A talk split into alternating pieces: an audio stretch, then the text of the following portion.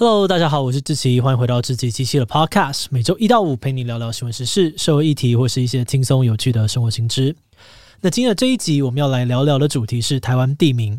你是台湾的哪里人呢？你知道自己家乡的地名是怎么来的吗？不知道你有没有听过高雄又高又雄的网络梗？这个梗呢，是来自于国民党籍立委陈以信哦，之前在韩国瑜被罢免高雄市长之后，在脸书上面发表的一篇贴文。当时陈以信针对韩国瑜被罢免哦，发文感叹到呢，说这个高雄的街道曾经是全台湾最贵的土地，八五大楼也曾经是全台湾最高的大楼，但是经过民进党执政了二十多年之后，高雄的风华黯淡了。他还举例说，以前日本人会把高雄命名为高雄哦，就是希望这里又高又雄。没有想到一百年之后，这个城市的下一代居然把自己埋进历史里。那这段感言原本是陈以信想要感叹罢免韩国人是高雄人错误的选择，但文中提到了高雄地名又高又雄，却意外引起了一场台湾的地名论战。高雄的地名到底怎么来的？台湾各地区的取名有什么类似的逻辑？有迹可循吗？今天就让我们一起来聊聊台湾的地名吧。不过，在进入今天的节目之前，先让我们进一段工商服务时间。应该有很多喜欢旅行的人都很想要挂一幅世界地图在家里，但要找到一幅适合的世界地图真的不太容易哦。有些是尺寸太小，有些是不够精致，还有一些则是连台湾都没有好好的标出来。但这次由乌克兰的木质手作品牌 Enjoy the Wood 推出的画框式原木世界地图，却一次解决了上述的困扰。它不只透过木头制作出了立体又精致的世界地图，在款式上面也有很多的选择，像是雕刻款的两色就保留了原木的天然纹理，而全彩款三色呢，则是透过数位的印刷，更细节的标出了首都的名称以及国界内的河流与湖泊。而且我觉得更贴心的是，他们还有提供国际图钉、纸飞机图钉以及贴纸插件等等的小配件，让大家选购。那这样子要追溯旅游回忆，或是规划下一次的冒险都很方便。那这款世界地图呢，在泽泽的预购直到四月十三，大家有兴趣的话，就赶快点击资讯栏的链接来看看吧。而且现在使用这一机器的独家优惠码小小七七，还可以再折扣三百元哦。好的，那今天的工商服务时间就到这边，我们就开始进入节目的正题吧。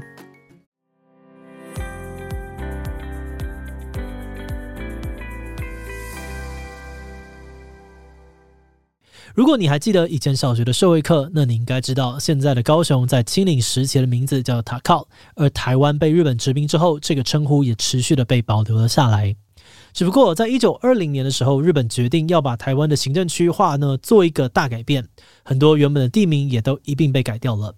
举例来说呢，因为塔靠的这个音呢，听起来跟日本这个塔卡欧很像，所以日本呢就把日本京都的这个塔卡欧地区的汉字拿过来用，也就是我们现在看到的高雄。而且同一时期被日本改名的地方还有很多，像是现在的板桥啊、松山、瑞穗、民雄都是当时改的名字。但至于以前的高雄为什么被称作是塔靠呢？这其实有两种不同的说法。日本的人类文化学学者伊能嘉矩，他认为哦，塔靠这个名称呢，也是被汉人音译过的。推论这个名称呢，应该是源自于原住民马卡道族对这里的称呼，很有可能是自逐的意思。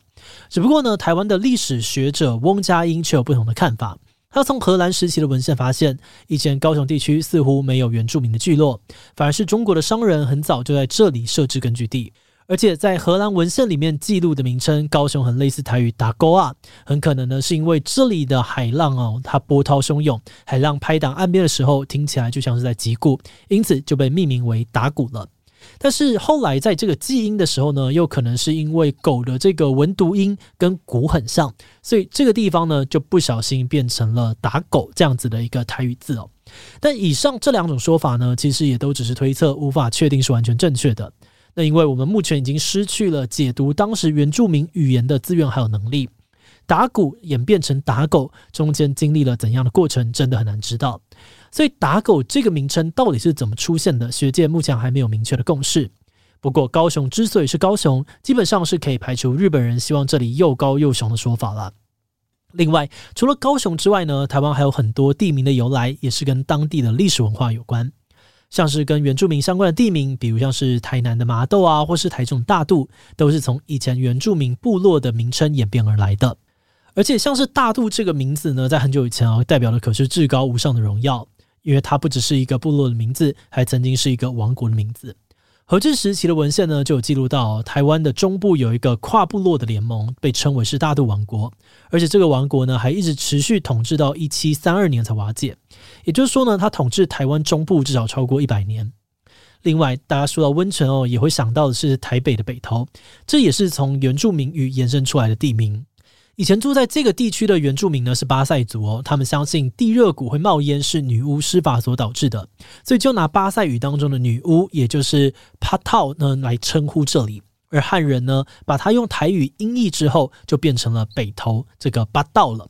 那像这类跟原住民有关的地名呢，基本上是遍布全台湾的。相较起来哦，荷西时期啊，或者正式时期的地名，大部分会集中在台湾的中南部，小部分则是在台湾的北部。那会造成这样子的地区限定的原因，主要是因为当初荷兰啊、西班牙跟郑成功政权在台湾的控制范围其实都不大。像是荷兰人跟郑成功实际统治的范围，大概就是现在的嘉义、台南、高雄附近，所以也只有这一带呢会出现跟他们相关的地名。另外，西班牙曾经占领过台湾的北部哦，后来荷兰呢也曾经短暂的占领，因此北部也有一些荷西时期的地名，像是富贵角啊，还有三貂角。除此之外呢，比较特别的是，正式时期留下来的地名，大部分都跟军屯制度有关，因为当时劳动力不足哦，所以军队里面的这些阿兵哥呢，除了打仗，还得要自己下田耕作才有饭吃。而且哦，因为他们是军队，拥有武力，可以去开发一些普通人不敢开垦的地方，比如说一些原住民部落的领地啊，或是完全未开发，可能会有毒蛇猛兽出没的地方等等。如果你仔细去看地图分布，会发现这些跟正式时期军屯制有关的地名，都不在当时的台南市区内。而是会在稍微比较偏远的地方，例如新营啊、下营、左营、冈山等等都是。后来台湾在清领时期跟二战之后的中华民国统治初期，有非常多人从中国移民过来。那虽然移民到台湾，大部分的人都还是会倾向找同乡的人一起住，而当同乡们聚在一起，大家又都很思念家乡的情况之下，就常常会把以前在中国的地名给移植过来。比如说清领时期的移民呢，大多数我都是从福建啊、广东那边来的，所以台湾跟那边相关的地名也很多。而且因为这些移民可能分布在台湾的各地，所以你也会发现哦，同一个中国地名可能会在台湾各地出现。以漳州的绍安为例呢，你就可以找到像是彰化、云林、嘉义、台南、宜兰都以绍安来当做地名的地方。另外，中华民国政府刚来到台湾的时候，也因为还心系着丢失的故土，所以几乎把整个中国都搬过来放在台北市里面了。如果你有注意到的话呢，应该可以发现哦，台北有很多路的名称就是中国各省份的名字哦。节目的最后，也想要来聊聊我们制作这一集的想法。我们今天介绍的这些地名呢，其实在全部的命名原因里面，大概只占了九牛一毛。其中一个很常见的方法，就是从当地的地形、气候或者常见的动植物去发想。像是有小沙丘的地方呢，就被命名为这个沙轮；气候四季如春的地方呢，就被叫做恒春。当地啊有很多的鹿或者竹子的呢，就被叫做是鹿场或者是竹林。但就算先不谈自然环境方面的命名原则哦，光是在人文历史的范围当中，就还有很多可以讲。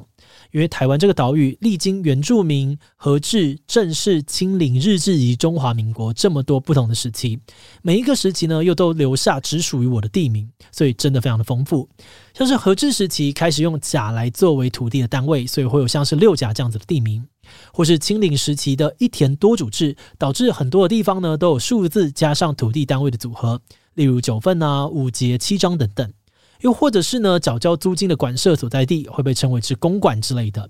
另外还有一些政治性的地名，像是光复啊，或者是嘉义等等。也就是说，虽然地名的取名原则真的是五花八门哦，但如果我们去了解的话，可能会发现这些地名背后都有一个专属于自己的故事。而你也可以透过这些故事，再次的了解地区的地形、特产、居住人口或历史脉络等等。那虽然说我们的教育希望小朋友透过了解地名故事，来慢慢的建立对于自己家乡的认同感，所以大部分的人都是在小学时期有稍微接触认识地名这件事。对我们团队来说，其实光是探索地名的源头的过程本身就是一件非常有趣的事情。以最开始的高雄地名来举例哦，光是要厘清这里为什么叫塔靠，可能就要连接到当地的地理环境，还可能会认识到台语、原住民语、荷兰语跟日语。这对我们来说真是蛮神奇的哦。原来一个名字的背后，充满了台湾过去的文明交汇。认识一个地名，就像是吃了一颗历史胶囊一样。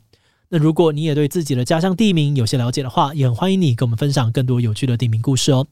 好的，那我们今天关于台湾的地名介绍就先到这边。如果你喜欢我们的内容，可以按下追踪跟订阅。另外，我们在 EP 八二三也聊过一个很有趣的地图冷知识。你知道在中国其实没有一张地图是正确的吗？包含像是 Google Map 的中国版本也通通会有几百公尺的差异。为什么他们会这样做呢？如果你对这些地图冷知识感兴趣，很欢迎你听听看 EP 八二三，我们会把链接放在资讯栏。